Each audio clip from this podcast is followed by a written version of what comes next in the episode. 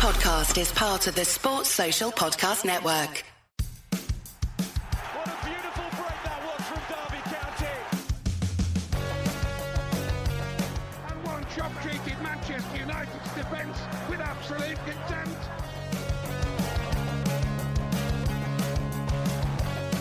And a chance for Mario once more.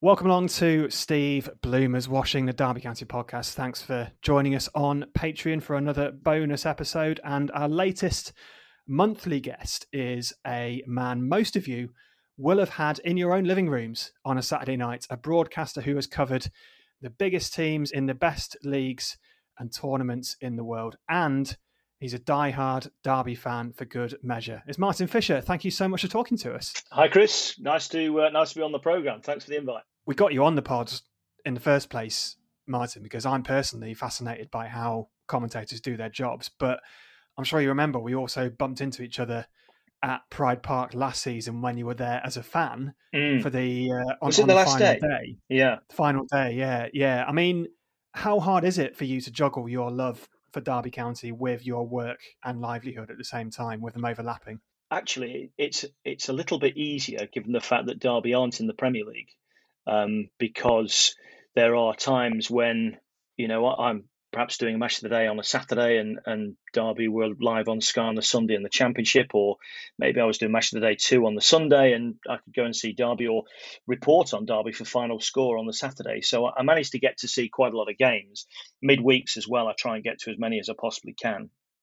So I do get to see them. I was actually looking recently at. Um, I was thinking I've got no memories. This might be a good thing, but I've got no memories of Derby in their Premier League season. Very few. Um, I think I did them probably only once that season, which was away at Newcastle when they got a two-two, and I'm pretty sure Steve Howard scored because I think I, I lost it a bit and had to rein myself in after it equalised. Giles Barnes got one, didn't he? I remember. I can't remember who got the other one. yeah, I can't. I, I really can't because all the games just fade into one, obviously. Um, Yeah. And I remember that season I did go to see Derby at home to Newcastle because that was a at home to Newcastle because that was a Monday night, and I've got uh, some friends that are Newcastle fans who came along as well. Um, and of course that was our only win. But apart from that, I was so busy that season that I, I didn't get to see Derby at all, um, which is no bad thing. But um, obviously, recently I've managed to see them on quite a regular basis. I mean, this year, who have I seen this season? Saw them against Oxford opening day. Um, then covered them three times for Radio Derby, which was great to do a bit of radio again. Um, and then the other week, I went to see them in the um, Carling Cup, the Carabao Cup rather, uh, against West Brom, which I thought was a terrific performance. Uh, saw a lot of them last season. Perhaps made even more of an effort last season because of the circumstances that we found ourselves in, and that, you know, as you well know, and people listening to this know, um, there were spells last year when we genuinely thought, I certainly thought at times, this could be my last visit. This this could be the last time I ever come to Pride Park to see Derby County, and it was it was unthinkable. Um, you tried not to dwell on it too much because if you did, it was um, it was scary and it was emotional. But uh, yeah, so so last year went lots. Obviously, the playoff seasons went lots. Wembley semi-finals, Elland Road, which was magnificent. Probably um, my greatest time watching Derby that game because you know having been to the home leg and as lose and played pretty abjectly, it was really a question of well, is it worth it? Um, and obviously, so pleased that uh, three or four of us decided, yeah, we'll go and you know we'll put up with Leeds fans and whatever, but we'll be there. And you know what unfolded was just the, the greatest night of many a year seeing Derby win that one four two. And ironically, I'm back at Leeds this week when Frank Lampard is back there with uh, with Everton, his first return since that memorable night. Wow, it all comes full circle, doesn't it? It's funny how Mm. these uh, these things work out. Uh, I have done some live googling. You'll be pleased to know, and it was Kenny Miller who scored in that Newcastle. Was game, it? Apparently. I Yeah, hope I didn't uh, say Steve Howard on the day. one of the one of the I don't know what five goals Kenny Miller scored in that season. I think. But, Yes. um, I know he scored at home, didn't he, that season? he did. Yeah, yeah. Let's not, but let's not dwell on that. Um, No, Like Setanta didn't either because they actually missed the goal famously, didn't they? that's as right. Yeah, yeah, yeah. Um, Where did it all start for you then? Like, was football commentary always part of the plan? Was it always something you wanted to do? Well, I guess when I was little, I, I, I mean, I don't know how unusual this is. I, I, I don't think it's that abnormal, so I will admit it. But when I was playing football in the garden, I, I would commentate at the same time. It wasn't So did Fisher. I. So did Yeah, I. it It's wasn't Martin Fisher goes down the wing and crosses it, and Martin Fisher heads it in. It was sort of, sort of players of the time and, and me doing the commentary along alongside that. But I can't honestly say at that point in time I, I was thinking I want to be a football commentator, a footballer maybe, but that was that was never going to happen. Um, so I guess I, I drifted into it through um, well listening to obviously TV commentary, but also uh, uh, national radio, but particularly Radio Derby, because you know the way to follow Derby County when they're away from home in my day growing up was um, on Radio Derby. Lots of people listening to this, and you'll probably know the name as well. Uh, Graham Richards was was uh, a hero of mine growing up, uh, and I Yeah. listened to his every word, and you know, listening to a live game with him commentating was fantastic.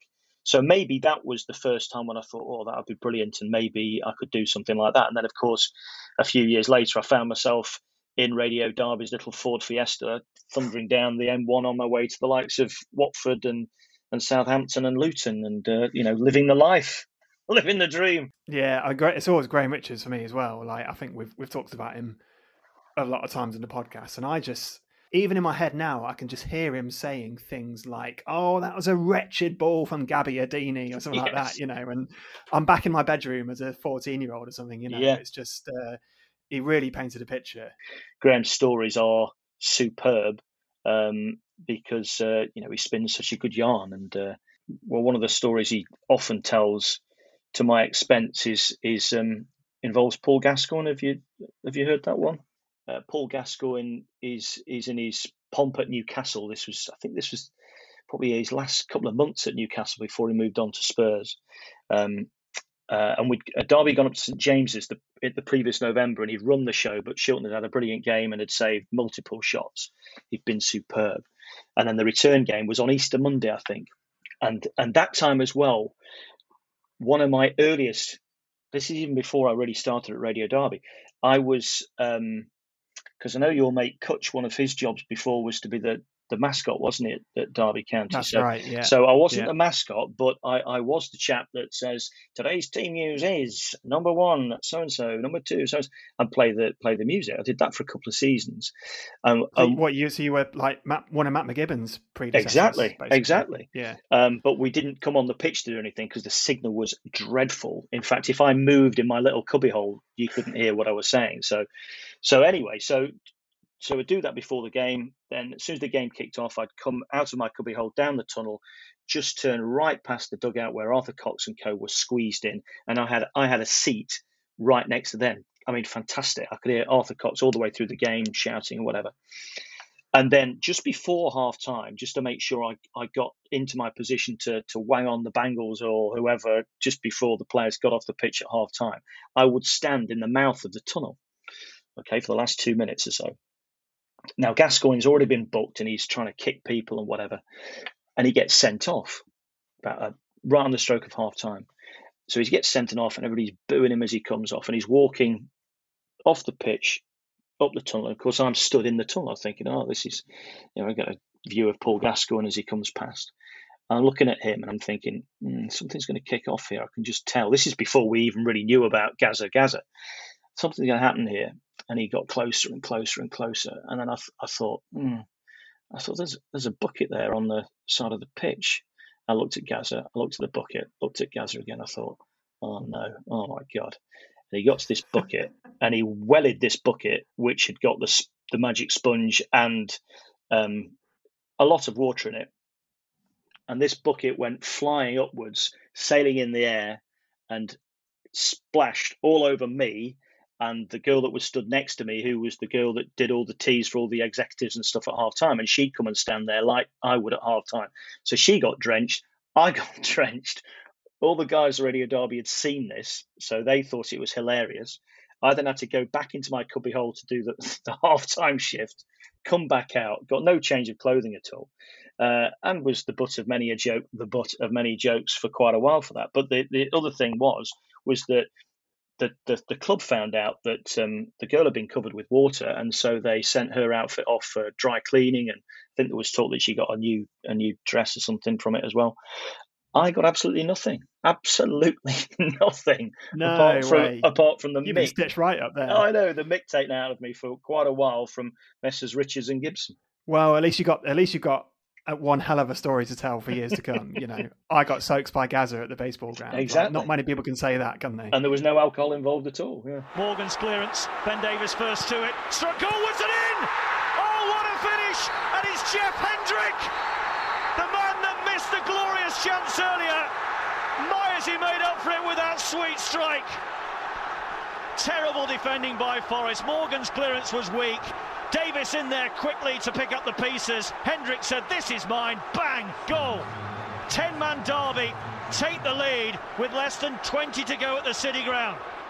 Before we get onto the Derby County side of things, Martin, we were talking before just about the difficulties of, of your role. I mean, it's a dream job for a lot of people talking about football for a living, but up and down the country all the time, unsociable hours, time away from your family. It, it must be incredibly difficult at times.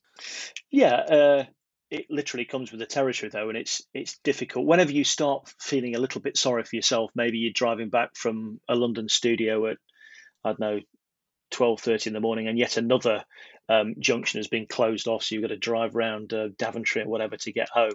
Once you start thinking, feeling a little bit sorry for yourself, you think, well, hang on a minute, what's my job? Uh, if this had been offered to me when I was eighteen, I would have snapped their hand off. So you know, don't get so precious. Um, so yeah, it's a slight inconvenience, but not massive.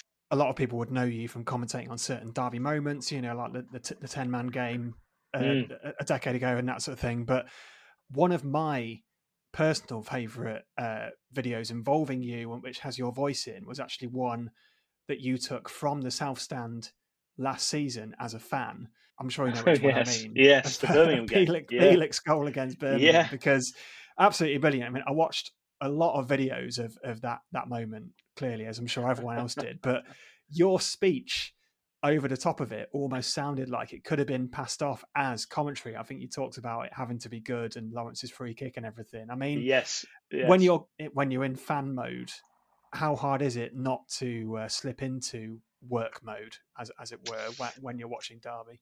It, it it doesn't happen that often. You'll be relieved to hear. Um, and that I mean, I'm not one of those people that video everything, and it was really because it was the last kick virtually of the game, and I thought, well, if it goes in, it's going to be memorable, so I want to remember it. Um, and I certainly didn't think I'll commentate as well over it, just in case. I, I just like everybody, I'm sure you kind of oh, go on, get it, and you just get excited in the moment. Now, my my son was with me, so you know, as soon as it went in, the camera was all over the place as we all embraced, and you tumble down with everybody else. And I thought, oh, I, I hope I press record on that because that could be quite interesting to watch back. Needs good delivery, this Lawrence. Come on. It's all right. Up you go. Up you go.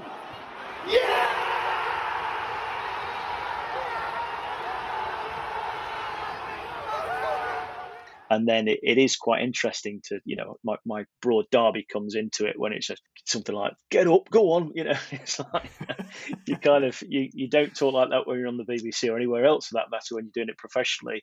I think when you pick up your microphone when you're professionally you suddenly speak a little bit better and a little bit more refined and you don't you don't go come on get in.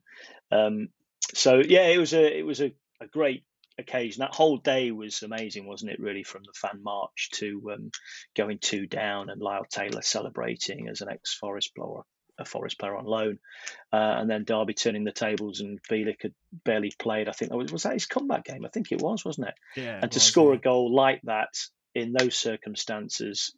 Um, on the day and also over the season as well was was just incredible. That was a taster of our latest Patreon bonus podcast with Martin Fisher. Uh, the full extended 45 minute episode is available to all SBW patrons now. Uh, you'll be helping support the podcast by signing up, but that's not the only reason. Uh, you'll get an SBW welcome pack in the post with stickers and beer mats. You'll be entered into our monthly Patreon prize draw to win exclusive Derby County merch and prizes. We'll give you more behind the scenes content and away day video diaries, and you can help shape future podcast episodes over on our Discord chat channel. So to sign up, simply head to patreon.com forward slash Steve Bloomers Washing. That's Patreon, P A T R E O N dot com forward slash Steve Bloomers Washing. Thanks for listening.